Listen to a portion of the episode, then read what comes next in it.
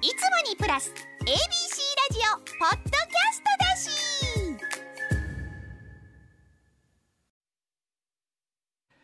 みおちゃんの自転車で GO! このコーナーは自転車プロジェクトがお送りします。こ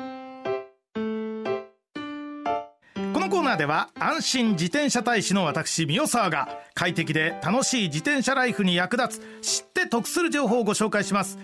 さあ、まず皆さんから寄せられた自転車川柳、こちらご紹介しますね。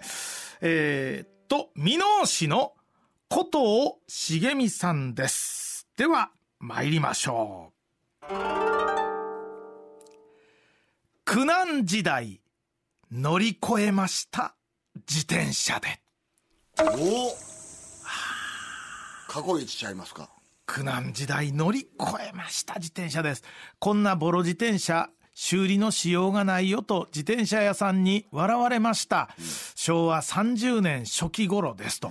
それでずーっと頑張ってきはったわけです、ね。謎商売してはったん。ほんであ自転車操業してたっていうことでしょ？あ、うまい。さすがそうじゃないんですかああ、そうかもしれませんね。これはそういう意味でめちゃめちゃうまあいですえ出ましたね。ー出ましたね。ええ。出ましたね。すごいのが出ました、素晴らしい、うん苦難時代乗り越えます。もう自転車とともに歩んできはったみたいな、その自転車自体も見たいしどんな、ねえどんな苦難を見せてほしいですよね。ね乗り越えてきたさて、こちらのコーナー、たびたび申しておりますが、大阪府の事故全体に占める自転車事故の割合が全国平均を大きく超えてます。にもかかわらず、ヘルメットの着用率が低くて、義務化されている自転車保険の加入率も低下しているのが大阪府の現状です。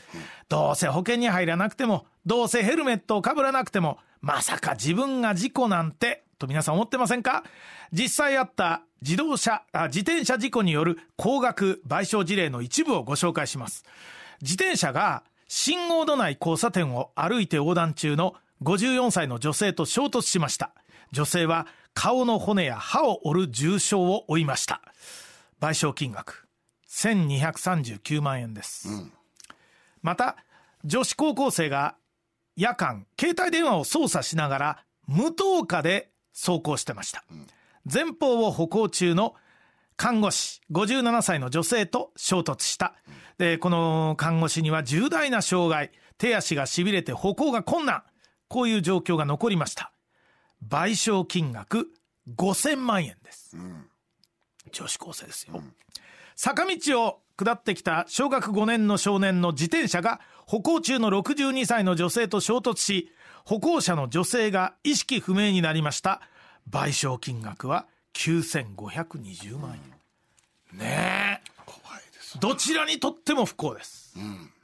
この事故を受けた被害者も大変な被害者の不幸だし、そしてその賠償を負う本人、家族、親なんかね、子供の場合親ですから、こういった事故を起こしてしまう、または巻き込まれてしまう、まさかの時のために、自転車に対する意識を変えなければいけません。はい自転車ルールなんてよく知らんけどという意識はもう古いです。はいと立ち上がったのが自転車ルールの知らんけどをなくすプロジェクト、はい自転しらプロジェクト。このコーナーはそのプロジェクトの一環なんです。これから自転車ライフに役立つお得な情報を知らないと損する情報を毎週お伝えしてまいりますよ。はいで、今週末3月2日3日、万博記念公園お祭り広場で、西日本最大のスポーツサイクルフェスティバル、サイクルモードライド大阪2024が開催されます。で、その中で、ヘルメットをかぶろう by モズヤン大阪府自転車プロジェクトというブースを出展します。自転車ヘルメットの展示とか試着もできるんで、ぜひ皆さん立ち寄ってみてください。さあ、このコーナーでは皆さんからの自転車川柳募集しています。自転車に乗って楽しかったこと、日々感じること、自転車にまつわる思い出などを川柳にしてお寄せください。宛先です。郵便番号530-8002 ABC ラジオドッキリはっきりみおさわやすしです。メールはみおアットマーク ABC1008.com ファックスは066451-1000番でお待ちしております。採用させていただいた皆さんには、自転車オリジナルの千社札、こちらを差し上げます。みおちゃんの自転車で GO!